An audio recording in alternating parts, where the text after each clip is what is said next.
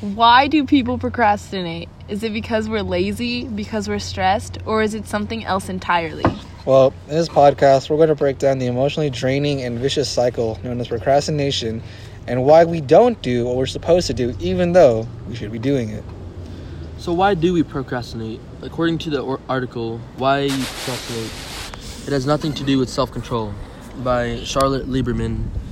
People procrastinate because we are wired to give ourselves the immediate and temporary satisfaction of relief, putting off stress and frustration for our future selves.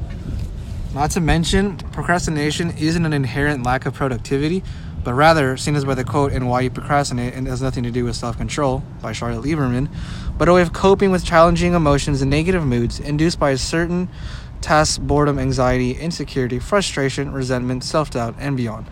This, this builds upon the notion that procrastination stems from issues beyond the surface level, plaguing the psyche and regressing our emotional stability as it fuels a vicious cycle. As stated, momentary relief we feel when procrastinating is actually what makes the cycle especially vicious, leaving a negatively adjuvant dilemma that constantly feeds itself and it grows as a procrastinator. In addition to our emotions, our brain also perceives stress as a threat, making us more inclined to procrastinate. Our brains are still wired to be more concerned with removing the threat in the present.